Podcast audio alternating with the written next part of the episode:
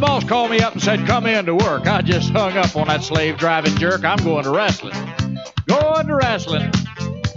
Well, you'd think I'd rather be sweating on a dock or watching somebody use a hammer lock. I'm going to wrestling. Going to wrestling. R A S S L I N, that's wrestling. R A S S L I N, that's wrestling. Producer Chris is flying solo today in the BG studio because I am getting over COVID 19. And boy, was that a hell of a battle. So if I sound like crap today, please don't take it personally. I can barely hold on. So I had to stay out of studio. I'm no longer contagious, but I just don't feel 100%. Thank you, Chris. You're going to carry a lot of the load today over there in the studio.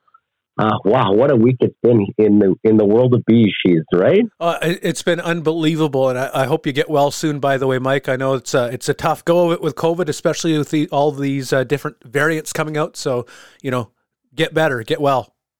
I'm pretty sure I got three variants in one because I got triple. I got it triple bad. You hear people say, "Oh, I barely noticed I had it." Oh man, it was rough.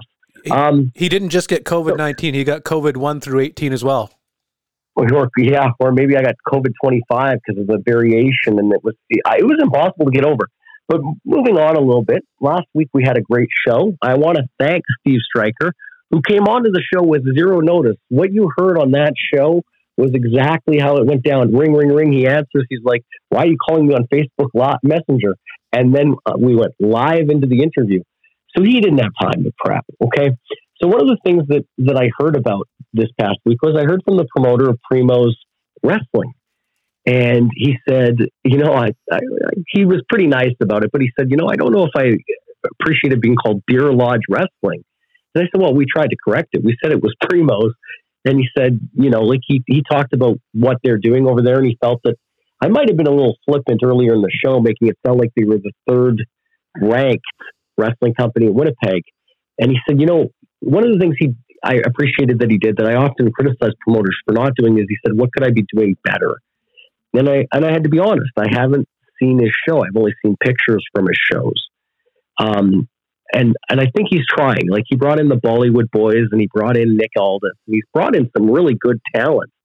Um, but he he might be one thing he's hurting on. I'm going to be very critical here, and I hope he doesn't take it personally. When you are a promoter and you are a wrestler. You have to be good at both. Because if you if you aren't a very good wrestler, you look like you're promoting shows just to put yourself on the show. And if you're a good wrestler and a crappy promoter, well, why aren't you just working for another guy who can promote better? It's hard to do both jobs, and and that's what um, Mark Merrick is trying to do. And I don't know, I don't know if it's working for him perfectly. I think he, I think he might be a better promoter than he is a wrestler but that's still like when you try to do both, and people will point to Danny Duggan and say, "Well, Danny Duggan does both," and and yes, but to Danny Duggan's detriment, there's a chance that Danny Duggan was good enough that he could have made made it with a contract with one of the bigger companies. Yeah, but because Danny Duggan, the wrestler, split his split his focus to be Danny Duggan, the wrestler seeking a contract at the same time that he was Danny Duggan, the promoter trying to build a business that would make him a living. Either either path was going to make him a living. He may not have focused enough on being Danny Duggan, the wrestler, to get a contract, and it probably cost him in, in one of the two avenues. So you kind of have to focus on one avenue. So in the case of Mark Merrick, I think he loves owning Primo's wrestling. So maybe he needs to focus more on promoting and not wrestling. Like he's got himself booked in a tag team match, him and Harry Smith against Robbie Royce and and um, ATM for the, for his company's tag team championship. Well, you're pushing yourself on top of trying to be a wrestler, on top of trying to be a good promoter. You got to focus on one. Now, he might not like that I didn't give him this advice in a private uh, exchange on Messenger, but I've decided to give it to him on our show. But that's that's just really what it is. You got to focus on being good at something. Yeah, and not, he, not everybody can be Jerry Lawler, right? Like not everybody can be the booker and be on top and it be like magical, perfect. Yeah, but Jerry Lawler wouldn't have been near as good as Jerry Lawler was if it hadn't been for Jerry Jarrett and Lance Russell. Yes. And an ensemble crew in Memphis that was outstanding and a good TV outlet. Like Jerry Lawler's an anomaly. Nobody would in reality, nobody could compare themselves to Jerry Lawler. No, you're ab- you're absolutely right, Mike. It's just I I know that there's a lot of talent out there that become promoters, and I think they have that idea in their head, like oh, I'll be just like Jerry Lawler. I'll put myself over, and we've seen it time and time again. At least I have. I'm sure you have as well, where it just doesn't work out that way. So the minute I became the booker at TRCW in 2001, I wanted to stop wrestling immediately I did not want to wrestle and book because when I book, I like to produce matches. I like to stop and go over the finish and hear what the wrestlers want to put together and then have my spin on, well, creatively, this is why you can't do that. I want to be hands on as a booker. I want to produce them. I think that one thing, and that's the other thing that Mark Merrick is doing, he's not only promoting, but he's also booking and wrestling. You can't do all three jobs effectively. You need to have either a promoter, or you need to have a booker, or you need to not wrestle. Um, so it, it just doesn't work. And that's that's going to be what holds up Primos. What makes WPW really good is is the two partners there. One of them's focused on the business end, one of them's focused on the in ring end, and then they both are focused on the promoting end, and it's working for them. You don't see them trying to get trained and become performers on the show. They're focused on what they need to do to make their business succeed. Um, and in the case of Danny, he had out, outrageous amounts of talent. He also had outrageous amounts of work ethic, but it it robs from each other, not focusing on one or the other. That makes perfect sense. Yeah. Now going back to the territories where guys would would book and run their own territory, that was an all like Harley Race did it in Kansas City and St. Louis. Um, you know, Fritz von Erich and then the von Erich boys did it in Dallas. Lawler and Jarrett did it in Memphis. The Gagne, you know, Greg Gagne was very hands on in the office in the later stages of the AWA. It still didn't work because the best territory wrestlers were guys that could go from territory to territory to territory and get over, as opposed to being married to the territory they're in because they own it. Um, Lawler was great in Memphis, but one of the big why you don't hear anyone say Lawler is in the same league as Flair or in the same league as Harley or the same league as as um, Terry Funk is because he didn't travel enough territories and get over in enough places. Yeah, right. Absolutely. He was really the he was the Memphis guy. Uh, Bockwinkel was really the Minneapolis guy, although he did travel to Houston. So, in order to be the king of the territory system, you couldn't just star in one territory. You had to be able to draw in two or three or four territories.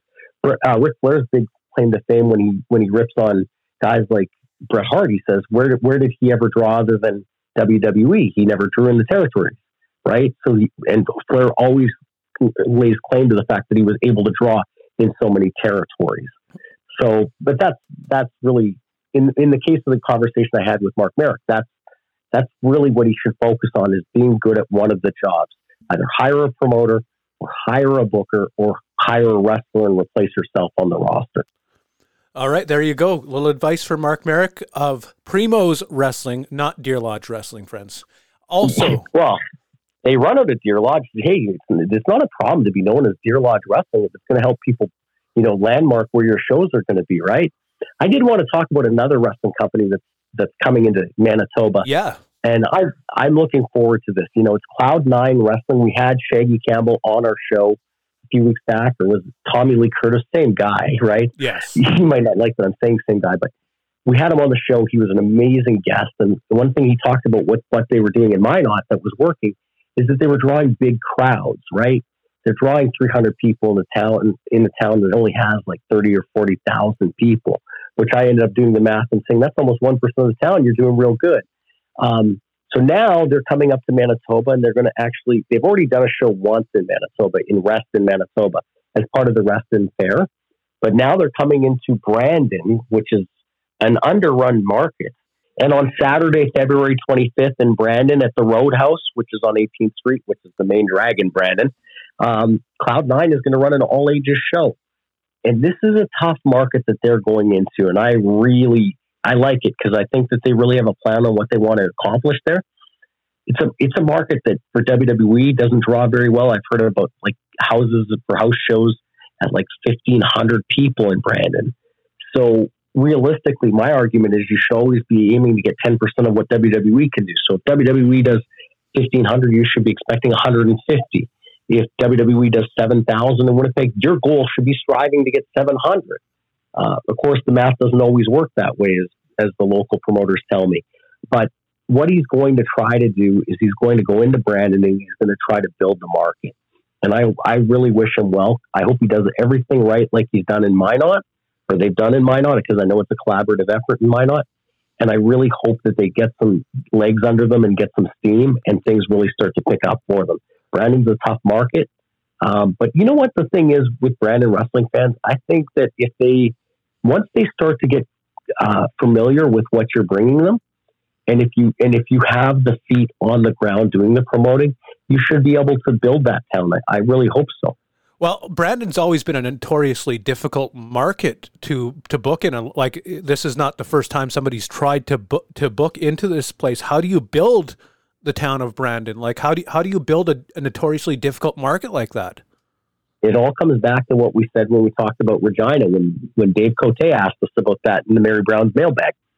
The thing about how you're going to go into this market, you got to have a pretty solid business plan, right? you got to say, okay, I'm going to run this town four or five times per year, and it's going to cost me X amount of dollars per per time I run it. And you got to have an investment in place for advertising. You may have to look at bringing in a big name to try to pop the town. I don't know if that's even going to be in this case. I don't know if that's what their vision is going to be. But you have to look at okay, so if you if you've decided four or five events in a year, go to your calendar, write down the events, and even if you have trouble getting started on your first show, you don't draw quite as well, you come back and you stick to your plan all five events. You got to give the people a chance to understand, oh, I've heard about this. See, the, the thing is, when people hear advertising or they see a poster or anything like it, in their mind, they think, oh, maybe I'll check that out. Right? When I see a movie trailer, I see it and I think, oh, that might, that, that might not look too bad, right? Doesn't mean I'm going to go to that movie. Or when, when I see the advertisement for Zoo Lights at Assiniboine Park, oh, you know what? I might check that out. And then I don't check it out this year. And it might not be till next year, right? So you have to anticipate that the people that the people who see it may not it may not uh, register for them. Hey, I'm going to go that Saturday night, right? So what you have to do is you have to plan to penetrate the market right from square one. Go in there Tell people you're coming. Cloud Nine is coming. It's going to be February 25th. It's an event. It's something your kids are going to love. It's something that it's every wrestling fan is going to see something they're going to appreciate. That's how you establish what Cloud Nine intends to do. Okay. The second that that show is by intermission of that show, you're already announcing the return date. And here's what the return date is. So then right away you're flooding the market with Cloud Nine is returning to Brandon let's say April 10th. I don't even know if that's a Tuesday night or whatever. And now you start pushing that Cloud Nine is coming in April 10th. And that way the people branding just keep hearing, what is this Cloud Nine? What is this Cloud Nine wrestling? What is this? Right? You just keep promoting, promoting, promoting. Now realize I've said for a long time when you go into a market the first time, you say Cloud Nine wrestling, you say ABC wrestling, you say World Championship wrestling. It doesn't register to people because they only think of wrestling as WWE for the most part. So I wouldn't even say, hey, Cloud Nine wrestling is coming. I would say live professional wrestling returns to Brandon thanks to Cloud Nine Wrestling. Make the brand secondary to what the event actually is, right? Yes. Because the people hearing the advertisement they're going to be like, well, what is Cloud Nine Wrestling? But if they know live professional wrestling, okay, they understand what they're going to be seeing. But he's got he's got some good talent booked. He's got Mentallo on the show, who is by far and away probably the most recognizable wrestler all across Manitoba at this point. Oh, no question, no question about that, and, and quite possibly, you know, still one of the best in the country. So, um, people- oh yeah, I, yeah, Mentallo is marquee talent on any show he puts his name to. Mentallo is a freelancer, though, right? It, one thing I've always said, if I was building a roster, is I'm going to be building with the guys that I know are going to be brandable by my company, as opposed to freelance guys who are going to be working for me tonight and my competitor next uh, three nights from now? How do I stand out from the competition if we're running with the same with the same stars? Could you imagine if Kevin Costner was on Yellowstone and then also on Tulsa King? Yeah, exactly. Well, people wouldn't watch both shows. People like if if Kevin Costner was on three different shows in prime time, nobody would think Kevin Costner was special, and he wouldn't have the effect he has on Yellowstone. like wrestlers always th- don't think like that. Could you imagine if NHL players were allowed to play on three teams and it was just whoever got them the plane ticket to get to the road game first? no, like it would never work like that. The wrestlers think promoters who want exclusive talent are, are insane, but it's but it's realistic. You can't you can't be special if you're on every single show. If you're on every single show, okay, well, I don't have to go see that guy tonight. I can go see him next week for the for the competitor. Talent, when they get really good, need to be focused on go to the dance with one promoter. But hey, I'm ranting because I'm probably still on medication from COVID. Okay, well, before you you you know this drug induced hallucination fades away, I want to ask you, being that you are a bit of a, a, historian in wrestling, uh, especially in Manitoba, was there a time when Brandon was over as a as a market? Because I I don't remember it being over. Like I can remember WWE doing stops there when I was a kid, but I never yeah. remember uh, like a, a real buzz around that city for wrestling. So I remember going to an AWA show in Brandon, and it I don't think it drew that much. When I look back at the archives and see the attendances in Brandon, they were pretty lean, like six, seven hundred people. Um, Tony went into Brandon and he might have had a little bit of luck, but not a lot. Um, the thing is, I remember when I worked in Brandon in 2000 at CKX TV, Chi Chi Cruz was, you know, he had a reputation in that town because he was from Hartney, which was nearby. And everyone knew that Chi Chi Cruz was a very talented wrestler. So when Cheech was on a show in Brandon, it might have brought out a few more people. Um, the guy who did the best in Brandon was actually uh, there's two two guys who did really well with Brandon. Uh, Bobby J with TRCW. Yeah. He took Jim the Anvil Neidhart, Davy Boy Smith to Brandon, and he really when he went to Brandon, he focused on building it as his second market. And I think he he was consistently drawing two or two oh, two fifty for a show.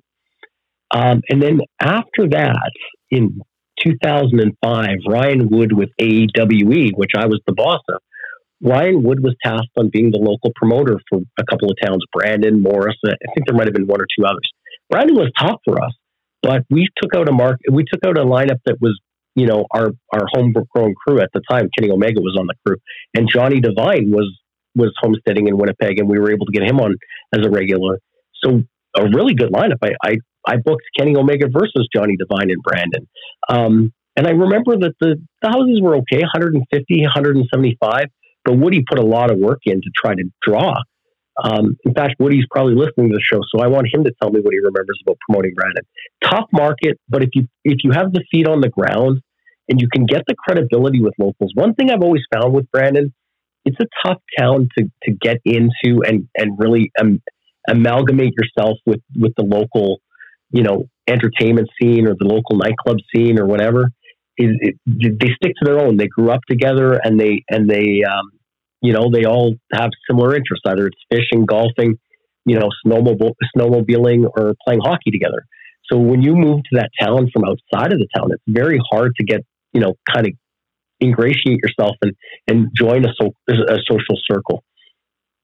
Yeah, you're absolutely right. You know, uh, both of us having been in Brandon for a period of time uh, in our media days, I can I can attest to, to the exact exact same thing that it can be a little little tough to get in with locals. Really nice people, don't get me wrong, super nice people, yeah. but you know they just have their way about them, and they have their friends and they have their group, and you just kind of you have to work your way in. It's tough, and and you're I think you're you're hitting the nail on the head. I think that's exactly the way the you know entertainment landscape is in this situation see if I if 2023 Mike Davidson was going to run BeezSheez Wrestling and was going to move into Brandon as a town, I would hire myself a local promoter named Daryl Walski. He wouldn't come cheap, but when he puts his name to something in Brandon, everybody knows about it. Everyone gives it a level of credibility, and people get behind it and that would be the guy in Brandon in order in order of getting the people to know about it and, and interested in it. But I don't know if Daryl's at all interested. But that would be my first phone call. Hey, I'm coming into Brandon. I want you to be my guy. He he knows all the business owners. He knows you know all the media people. He know he knows how to make an event in Brandon seem like something impressive. Well, there you have it. We've we've booked Brandon. well, you know what? I am pulling for Cloud Nine. Like if there to be very honest, I really like um, Tommy Lee Curtis. I really like the brand Cloud9. I like what they've done in Minot from what I've seen from afar. I really hope they have success in Brandon.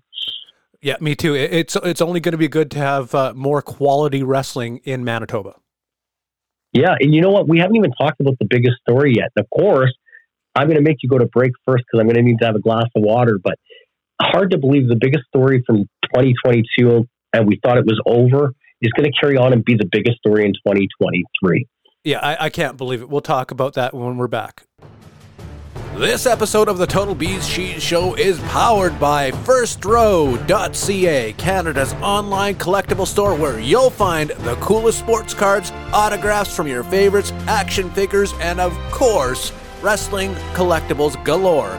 As a loyal Total BeezSheez Show listener, you can get 10% off your order using the code Bees Shees. Again, the code is B E E Z S H E E Z, one word, and receive 10% off your order. FirstRow.ca, Canada's online collectible store.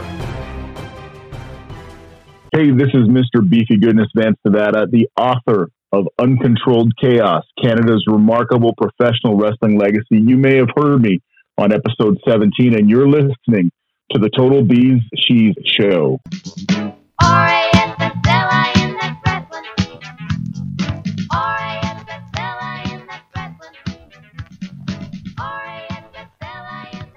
Welcome back to the Total BeezSheez Show. Isn't it amazing that the guy who was the single biggest story in 2022 has proven that he can be the single biggest story in 2023. It only seems fitting. Vince McMahon has decided he wants to break the wrestling news machine and he has re- reimposed himself into the day to day operations of the World Wrestling Entertainment less than six months after he retired amidst controversy, probably facing some serious, some serious ram, uh, I don't know, probably some serious backlash from stockholders and maybe even, you know, I think the wasn't the FCC looking into him at one time or whoever the people who look into investments. So what the Federal Trade Commission, I think that's FTC. Anyway, at the end of the day, Vince McMahon has decided he wants to be on the board of directors for WWE, and there's three people fired: him, George Barrios, and Michelle Lewis. Is that her name? Yeah. Or Wilson? Wilson. Michelle Wilson have been put back on the board. You know what's interesting about that? He got rid of three people who were likely going to vote against his move to come back to the board. He brought in three people who he knew were going to vote for him to come back, and that left five people left. Or was it? Yeah, I think it's five people. So I guess he's counting on Stephanie McMahon, Triple H, and Nick Khan backing his play to be the executive chairman of the uh, WWE board of directors. I, a lot of people are suggesting this is going to be a power struggle. I actually don't think it is, because in the case of H, in the case of Stephanie, in the case of Nick Khan, they probably said, "Hey, as long as you know our our job isn't going to change, we're still going to be co CEOs." And what is it, chief creative officer? Is that Triple H's position? Essentially, as long as essentially, yeah yeah, as long as they keep their jobs, okay, yeah, Vince, you can come back and you can be on the board of directors.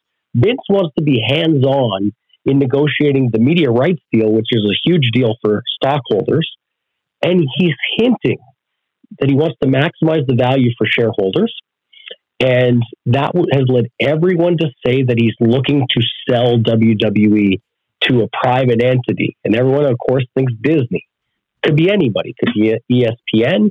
It could be Fox, it could be uh, Peacock, NBC, Universal, um, whoever it's going to be. He it, it, seems like he's finally making a public um, proclamation that he wants to sell the company. Stock went up twenty two percent at one point on on the last day of trading last week, Friday, because everyone's excited because if you know when when there's talk of a company going going to sell, every shareholder usually cashes in on on that. Whatever the value of the stock is the day they sell, you usually get more than the value of the stock in the sale, unless it's a most unless definitely. it's a bailout. What?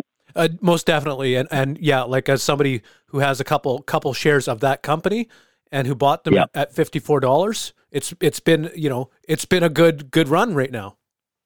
Yeah, and and they have a dividend and everything. The thing I don't like about it is he retired in July because he was scared.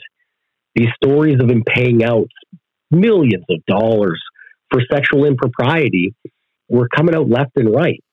Now he thinks he's bigger than that. What's going to happen when Fox time to renew the WWE contract and they're like, listen, Vince, we don't want to do business with you. We had a guy named Roger Ailes working for us, and it was an absolute disaster when he when he got outed for sexual impropriety. We had a guy named Bill O'Reilly who was one of the top rated people on Fox News. They fired him because he couldn't control himself, basically. So Vince thinking that he's bigger than his problems could be the beginning of a mistake, a big mistake for Vince and WWE. It's going to be interesting. I think it's amazing because if you remember when we had Mecca Shane on the show not that long ago, Mecca Shane said, It ain't happening. Just like he said last summer, Vince isn't going anywhere. This just shows you the, how big these moves are. And a guy who's that tuned into what Dave Meltzer says thinks it would has been wrong, very wrong twice when it comes to Vince McMahon. It's a knee jerk reaction, really, is what it is. Yeah, uh, like it, it really it caught me off guard because I know you've you've kind of talked about it a little bit and probably before anybody else, you know, thinking that we'll see Vince back in, in some way, shape, or form. And I was definitely of the of the same thing as uh, as Mecca Shane. I didn't think it would ever happen. Now I, I question whether he actually wants to sell the company. Like uh, that's what he said in his release, more or less. But I don't think he wants to sell the company. I think he wants to negotiate the best TV rights he possibly can and make a ton of money. And I just I can't see him actually selling the company. The only way I do see it is, as you mentioned, if it's Disney, because D- uh, Disney uh, Disney happens to own Fox, who, ha- who happens to have the rights to WWE right now. Okay, so you you see Disney and you see Vince staying involved in some way. Here's the thing. Here's what I think. The Wall Street Journal called it. I initially heard reports that Vince was going to be involved in WrestleMania and be honored one last time, and you know, kind of go out, go out like he should go out. And then I start, and then the Wall Street Journal broke the story that Vince was eyeing a return to day to day operations of WWE. I don't believe that this is the first step for the only step for Vince. I think it's the first step for Vince. Yeah. I think he's he's putting himself back in there, proving he can he still has the power and the authority to do it. And then I think he's going to say, okay, Stephanie and Nick, uh, I'm going to be taking back over as the CEO because it's my baby, and I want to. I'm going to decide the direction we go. And H, you've done a good job with running Raw and SmackDown, but uh, I prefer to be in charge of creative when it's you know my company. The reason why this is wrestling fans and wrestling media everywhere should look at themselves and kick themselves because you all bragged how great it got after Vince left.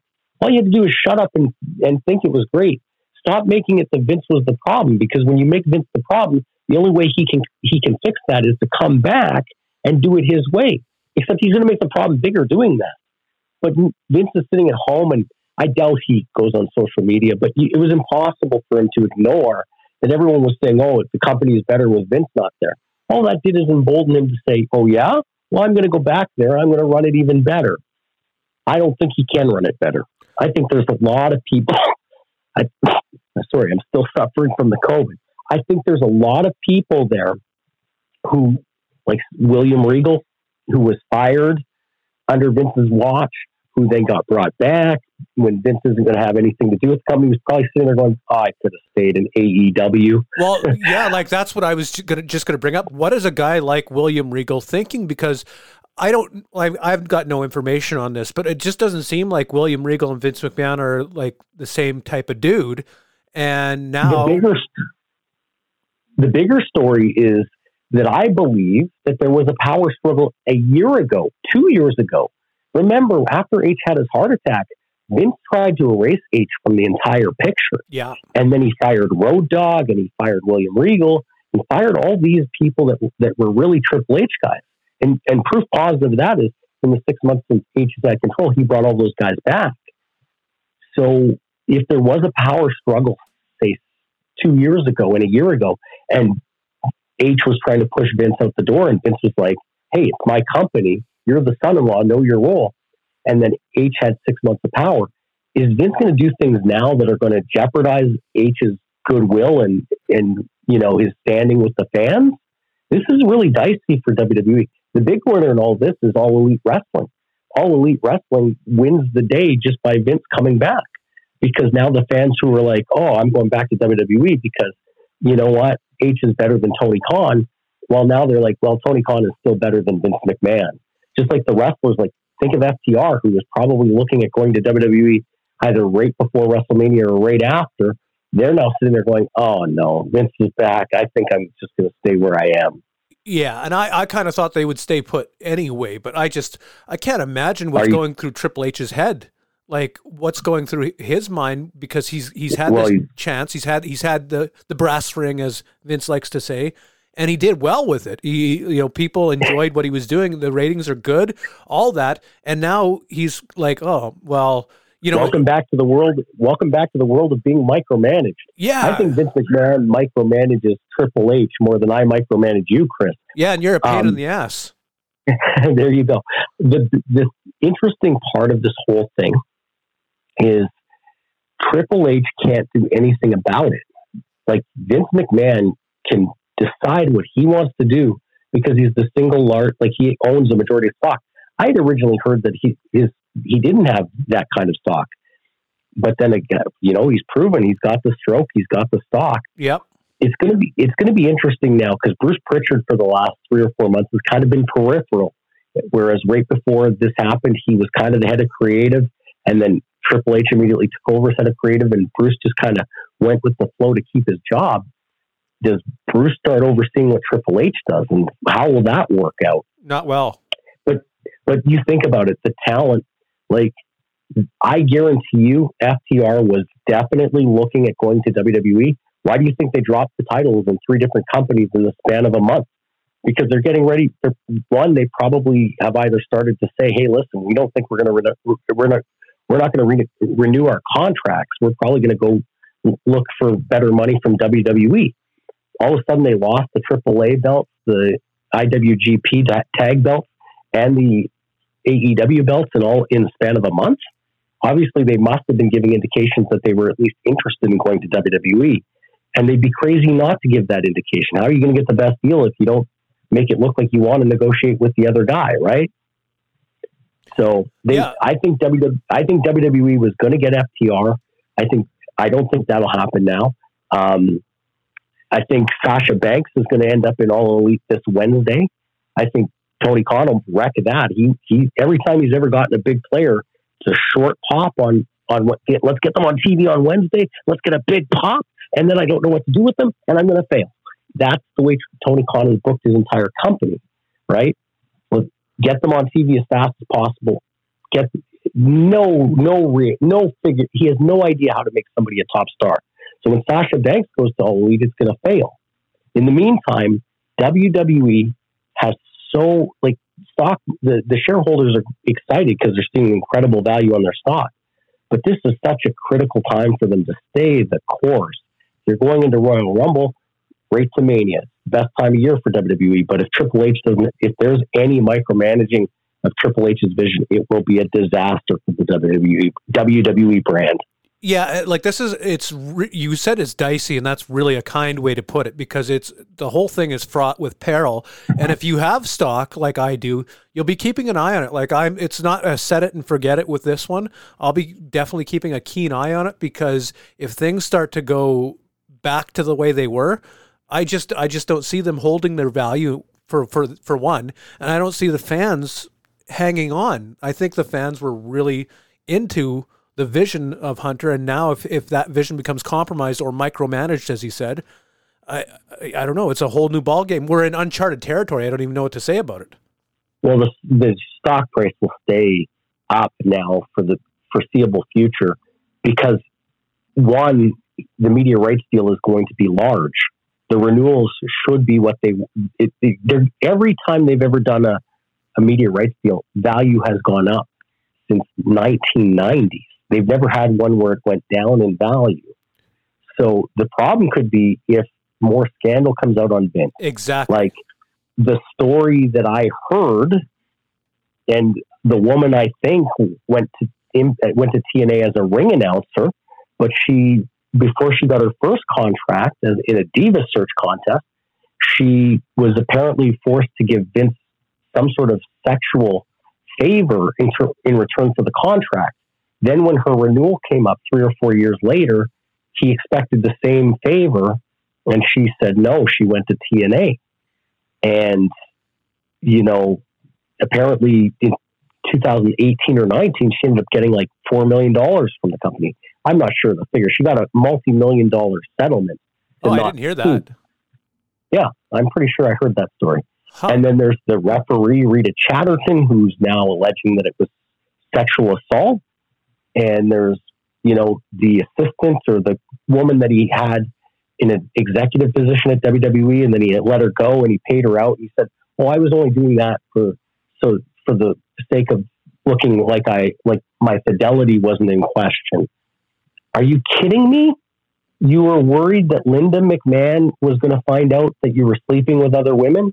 Or were you worried about embarrassing Linda while she was in the Donald Trump White House? That's what it was. Like- Like, Linda knew what was going on. There's no way she could not know what was going on. I, as a kid, like not a kid, but like even as a teenager, I was like, "There's no way this guy is a family man, upstanding family man with some of the stuff that he was he was involving himself with on TV."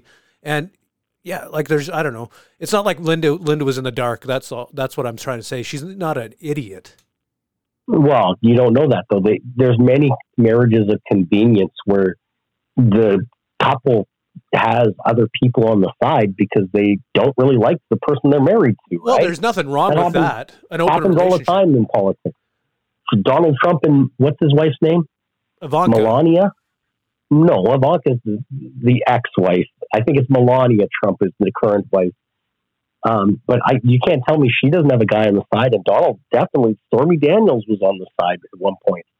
Either way, this has been a bad day for the wrestling industry to see Vince McMahon come back and just prove it doesn't matter what the fans think. That's the first thing the fans have to understand. When you support WWE or you support All Elite or you support any wrestling company, if they think it's right for business, they don't care how loud you cheer. Your local indie cares a lot more about what you what you think because your decision with your dollars or your decision with your social media post actually affects their bottom line. Whereas WWE, they're too big a machine. They don't care. Vince McMahon doesn't care what wrestling fans hate him. He's the most hated man in sports or entertainment. And he doesn't care because he's played the heel on TV and he's loved it. Well, yeah, he he revels in that role of being Mr. McMahon. Like I, I often wonder if there's any separation between Vince McMahon, the person, and Vince McMahon, the character, anymore, because he he very much lives that gimmick. It seems. Well, it's hard to say because I think over the I think over the years Vince has changed a little bit because I always heard that he was approachable and that he was always selling. There was a very long time where he was in competition with either Crockett or Turner or any other territory where he was always selling guys on the notion of coming to work for WWF at the time. Like when he got the Legion of Doom over from from uh, I think it was Turner at the time, and when he brought the Steiners over and he brought over even Ric Flair, it was a courtship. It wasn't just hey, you know, I'm the only place in town. You've got to come work for me. It was hey, this is what we're going to do. He did it with Dusty when he brought him over in '88. He it was or '89. It was always hey, you know. Um, you, this is what you could the, you have the potential to make working for WWE.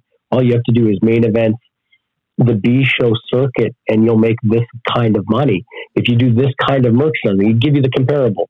Right now, so and so is doing this in merchandising. I see you being a bigger star. You should be able to make this plus that. So, but he he doesn't have to be that charming individual anymore because he's the big. He's grown the company so so big, and with that, that's where his ego grew to. It's going to be a disaster. Like to do this to your daughter and your son-in-law who are getting a chance to really prove that they are the heirs to the throne, and then you just decide, no, still my throne, taking it back. Just a, it's going to come back to be a dark day for the industry.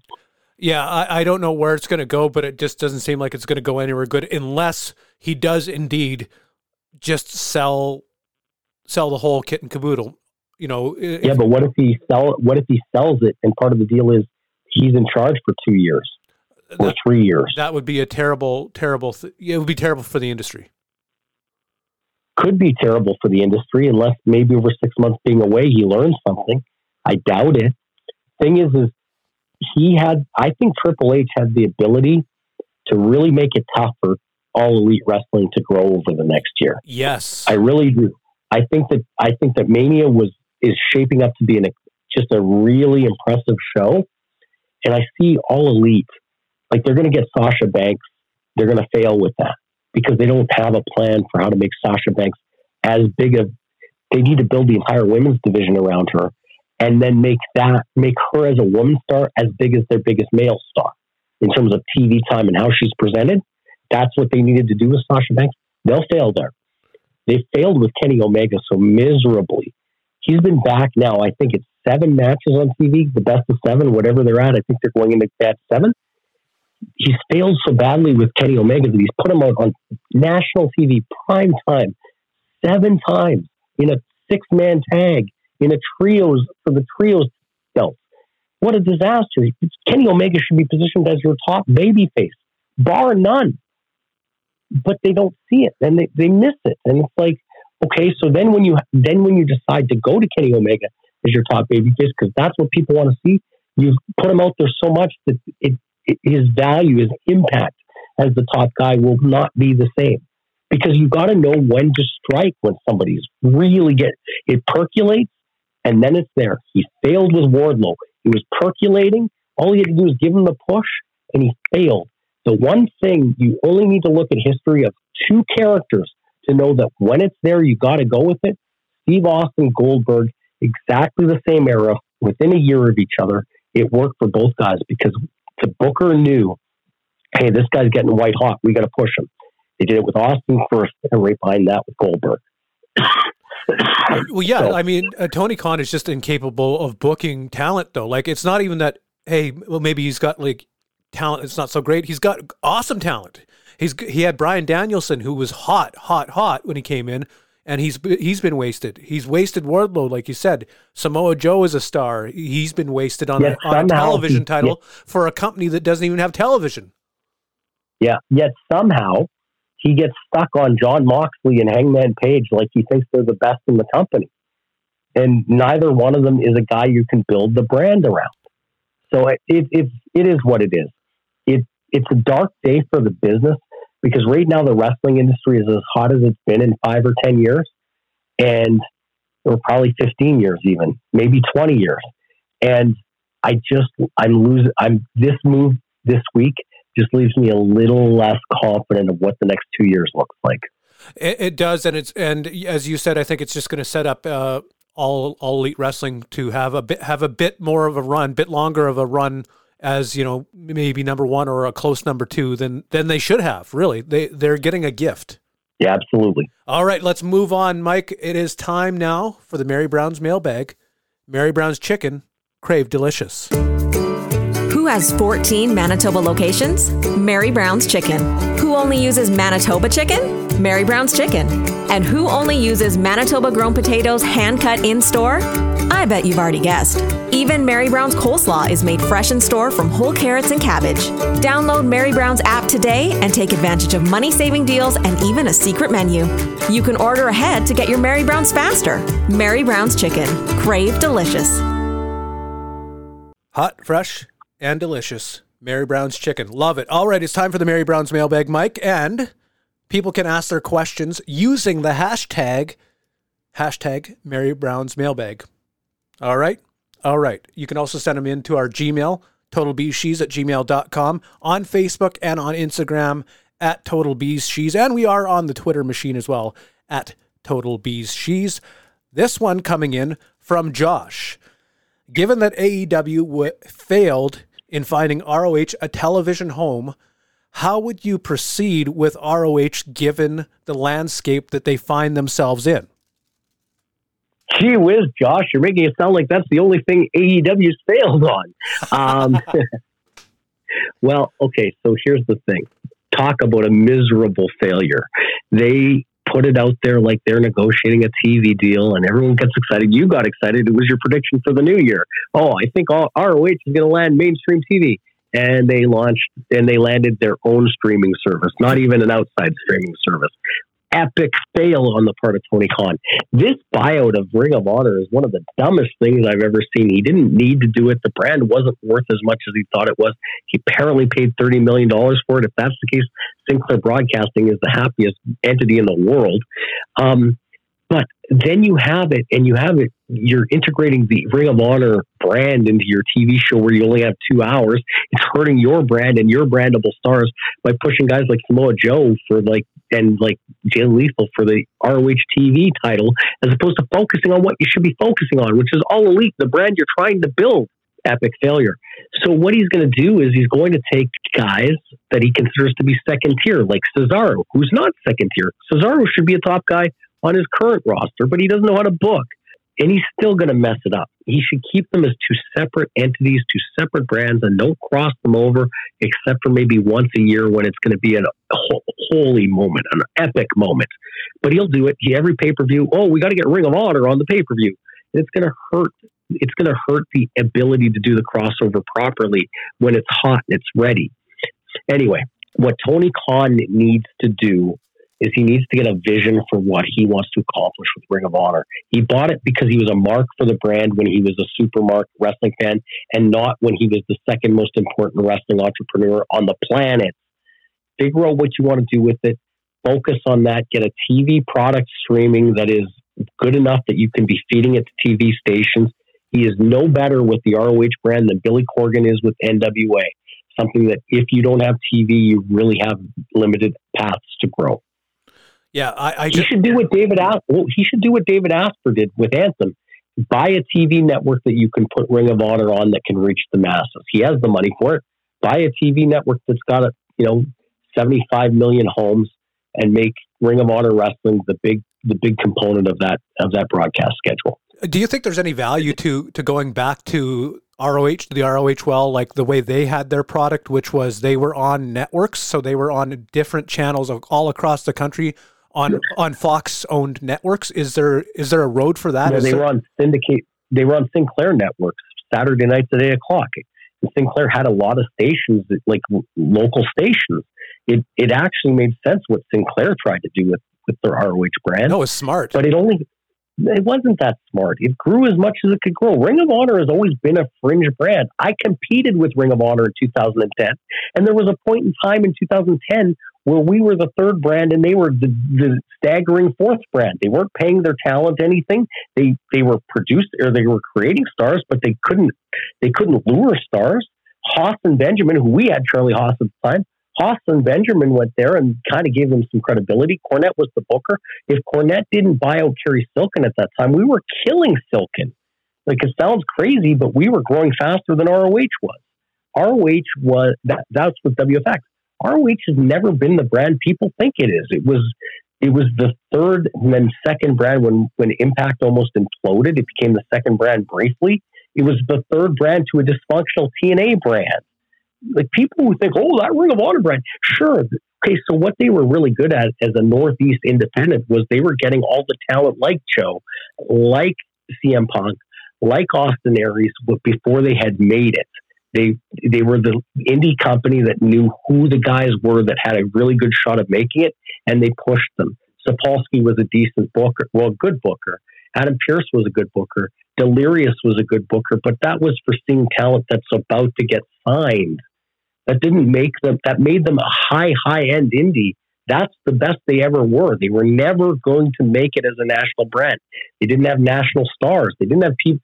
People didn't tune in and go, "Oh, isn't that Roderick Strong? Oh, that Roderick Strong. I saw him on Royal Rumble once. They never ever thought that when they watched Ring of Honor. They'd watch and go, oh, who are these guys? Oh, the match is pretty competitive. I've never seen these guys. And it's flip and it's flip. Whereas at the time when we had WFX, people are flipping, oh, isn't that hardcore Bob Holly? Oh, isn't what is Bushwhacker Luke doing on my TV? And out of curiosity, they'd park there and they'd say, oh, this wrestling has got people I've actually recognized or people I've actually heard of right? That's why Ring of Honor only got the hardcore of hardcore fans. that's who followed Ring of Honor, and that was all they had. They had no hope of being bigger than that. They were that. When we talk about top tier and then we talk about second tier, Ring of Honor was the the epitome of second tier. They were never worth thirty million dollars. No, maybe to maybe to Sinclair Broadcasting, who was going to get an hour of TV every week on Saturday nights, which was actually a good time slot. On the flip side, what I would say, if I was a company like NWA or Impact or or um, Ring of Honor right now, and I was looking for the right time slot, I wouldn't want Monday, Tuesday, Wednesday, Thursday, what they call prime time, or Friday, what they call prime time. I'd want to go Saturday nights at six o'clock. I'd want to go at a time where wrestling fans are sitting at home. There's not a lot of viewing competition Saturday nights at six. And it's the type of thing where my it breaks up my weekend to turn on wrestling for an hour. When I was a kid, I watched AWA Saturday nights at six. People in the Crockett territory or, or who had TBS in the States watched Superstation to watch uh, WCW World Championship Wrestling at 6, 605. After AWA was off, we had Maple Leaf Wrestling. WWE, WWF Maple Leaf Wrestling replaced AWA Wrestling. For a time, our channel pulled away from WWF Maple Leaf Wrestling. We still got it, but at a different time slot. We then got Stampede Wrestling Saturday nights at six o'clock. Saturday nights at six o'clock. This is when Hockey Night in Canada started at seven o'clock our time.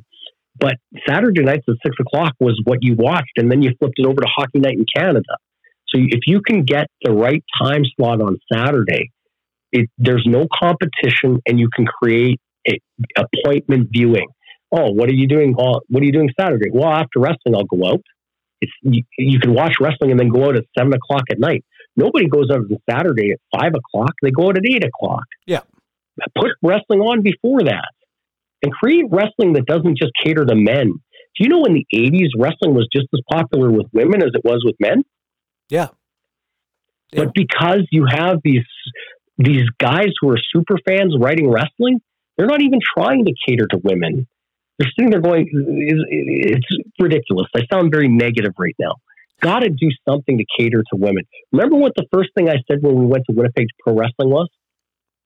I looked around and said, "Oh, there's a lot of women here." You did, you did, absolutely. Yeah, they're doing something right. There you go.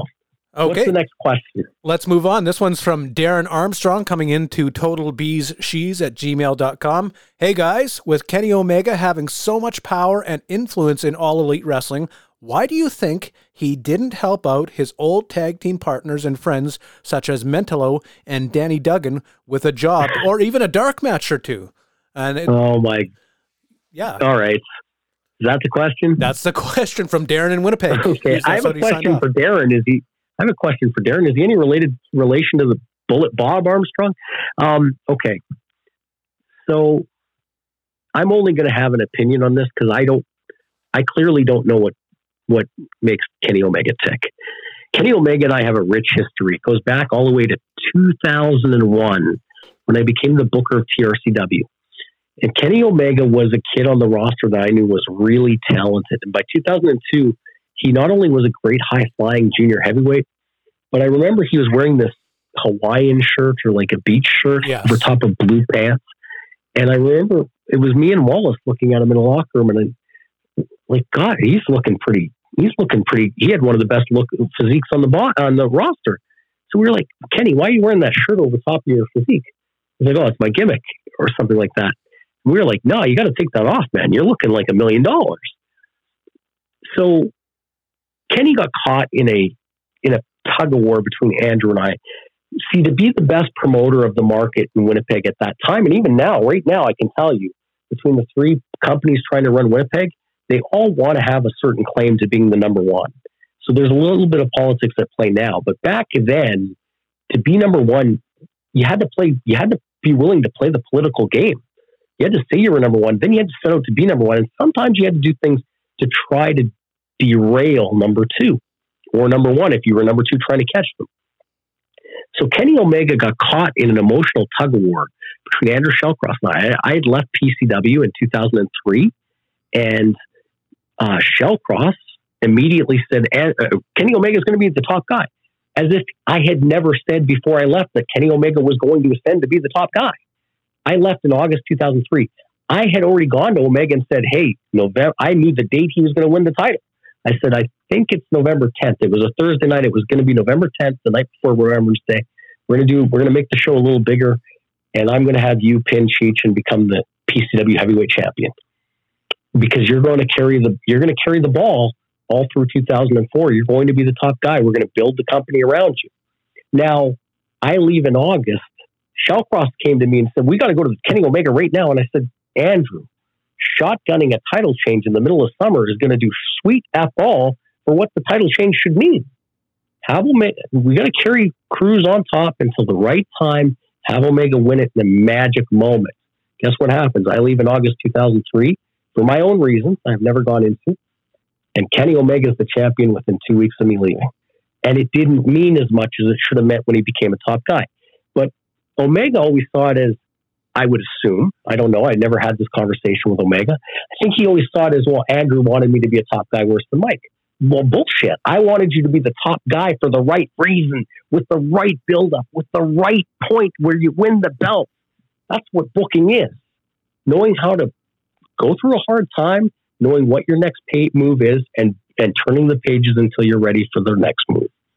Anyway, so that's why Kenny Omega and I maybe don't see eye to eye. Although in 2003, he did, you know, basically say, Hey, I want to work for you. In 2005, he left Andrew to come work for me. I didn't solicit him. All of a sudden, I got a call saying Omega wants to come over. I was like, We'll have him in a heartbeat because I knew how talented Kenny Omega was. So I'm giving you, when I answer this question, sorry for the long prelude, I'm giving you what now dates back 21 years, 22 years of, of intel on how Kenny Omega thinks. I would guess he thinks a lot differently today back when I knew Kenny Omega, he seemed inseparable with Mentallo. It was like a, a teacher student type relationship, you know, and they seem to be in sync and in some ways inseparable. I don't know when that ever changed, but I do know I have reason to believe at some point they stopped being that close. I don't know what it is. Omega learned a lot from Mentallo, and I feel he, you know, if there's ever been a time in the wrestling business where somebody might be owed something, maybe Mentallo was owed something from Omega, but maybe that's not fair to say. Maybe um, maybe Mentallo is just too proud to accept anything from somebody he, he taught a lot to. Either way, I believe Omega doesn't do enough for the guys in Winnipeg that that helped him. But at the same time, for years he came back to PCW after he'd become a big star in New Japan and came back and helped them pop houses. And he, but I don't think the matches he had in Winnipeg were anything like the big money matches he was having internationally. And of course not. He wasn't asking for as much money. Why would he work this hard, right? I think in the, I know for, I know for a fact Omega and um, Omega and Danny Duggan aren't tight enough that he would feel he owed Danny something. There might be a case that he maybe should do something for Mentallo. I just don't think he's going to do it. It's a question to ask Kenny Omega on Twitter, not me speculating and trying to think for Omega. I just don't think Omega. One thing I'll tell you, since they've announced the date of All Elite coming to Winnipeg, I've seen Jericho pushing it heavy that they're coming to Winnipeg. And I think I've seen Callis pushing it a little bit that they're coming to Winnipeg. Yeah. I don't think I've seen Omega push it once that they're coming to Winnipeg. Maybe Omega wants to wait till two weeks out or three weeks out and, and try to push them over the top. But they've sold over 6,000 tickets. Uh, they're close to what they're to what they wanted to sell, which is 7,900 he by the time he starts pushing the show, they might already be sold out. He won't. Whatever he does won't make a difference. But if if the show comes up on March 14th and Omega doesn't do anything to push the show, and it's no big deal that he's wrestling in Winnipeg at the best venue in town, Canada Life Center, that'll tell you what Kenny Omega thinks of Winnipeg and and where Kenny Omega's head's at. Well, th- that's a that's an interesting avenue to go down, and, and makes me wonder: Do you think there's some sort of I don't want to say animosity, but perhaps Kenny Omega doesn't have a lot of love for Winnipeg. Well, I, I do know that at one point, let me think back.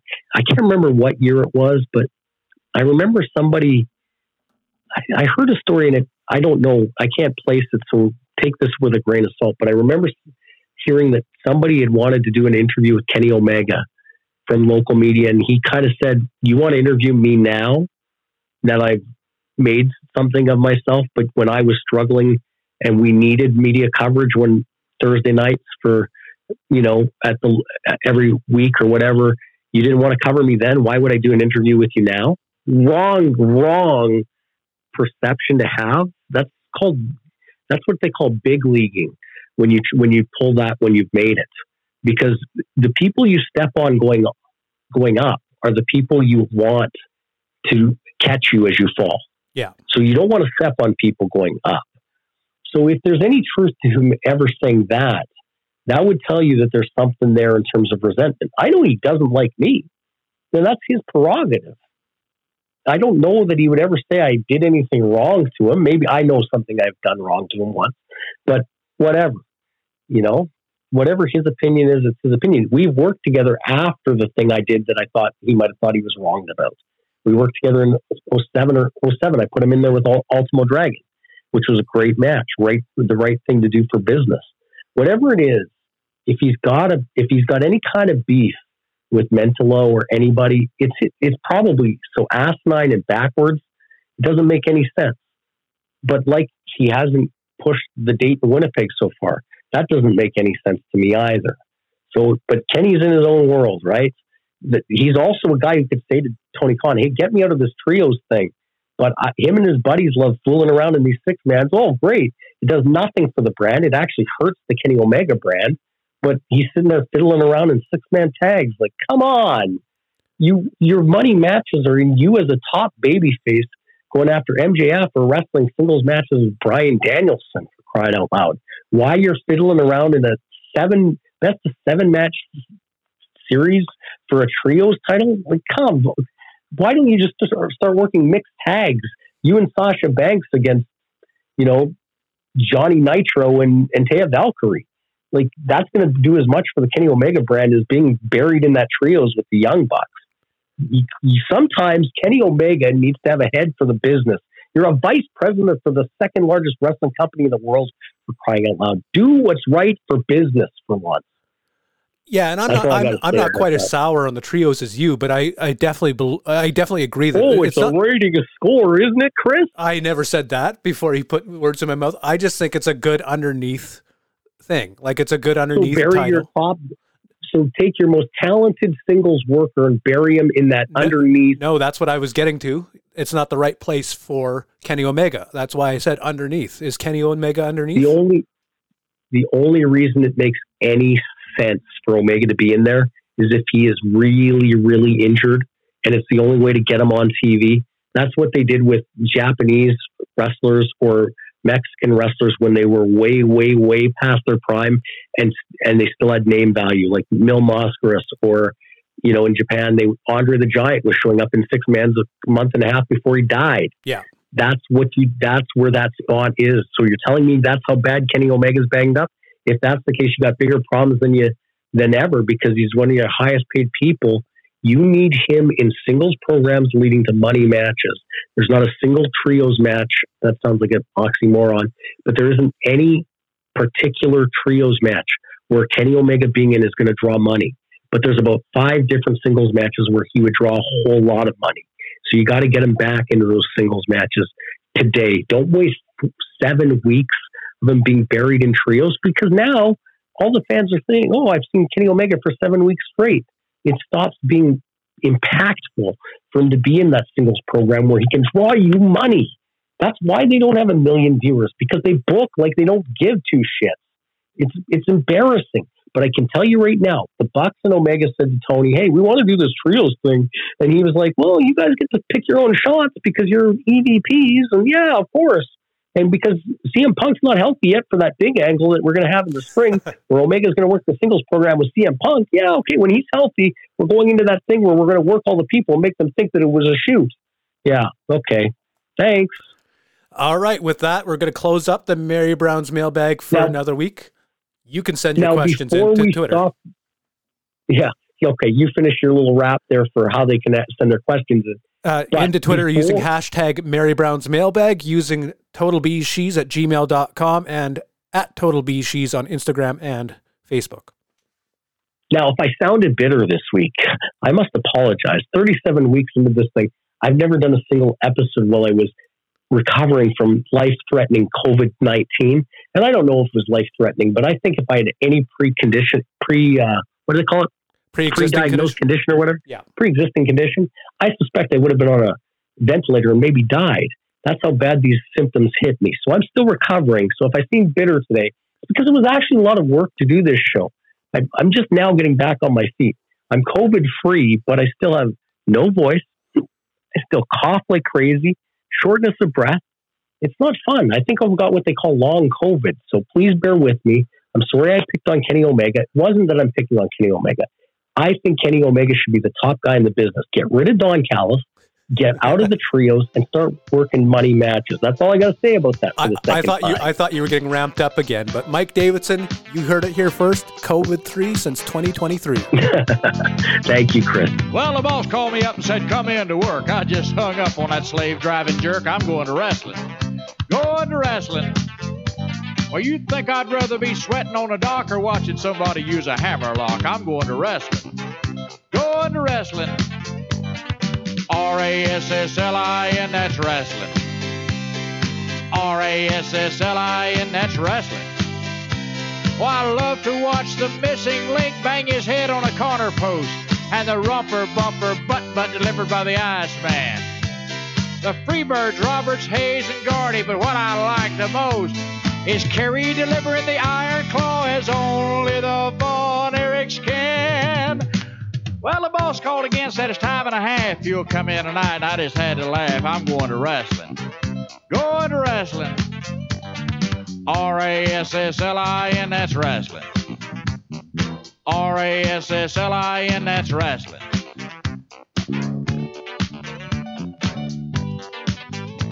Well, my girlfriend called, and friend, she could be a model for Fredericks of Hollywood, but she was hassling.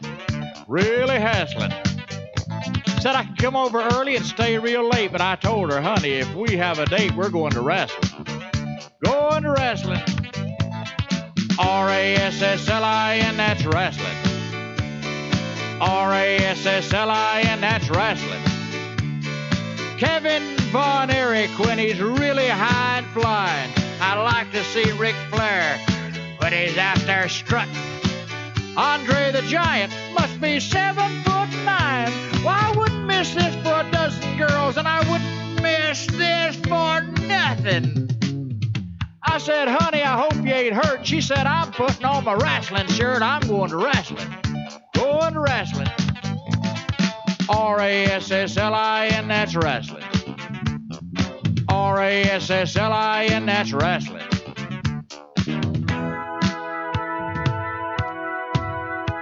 Well, last night I dreamed my life was over. There was golden streets and fields of clover, and the lights, they were dazzling. I looked for old St. Peter at the pearly gates. I found a note that said, I won't be too late. I'm going to wrestling. Going to wrestling. R A S S L I N, that's wrestling. R A S S L I N, that's wrestling. There's gentleman Chris Adams with his super kick in place. Young Mike Von Erich with his own iron claw. And I'll never forget the classic matches of the 70s and 80s. Two champions, Harley Race and David Von Erich. St. Peter told me as he let me in, from now on, every Monday and Friday, Glenn, we're going to wrestling. Going to wrestling. R A S S L I N, that's wrestling. R A S S L I N, that's wrestling. Well, if I'd known this was going to happen, I wouldn't have bought those advance tickets.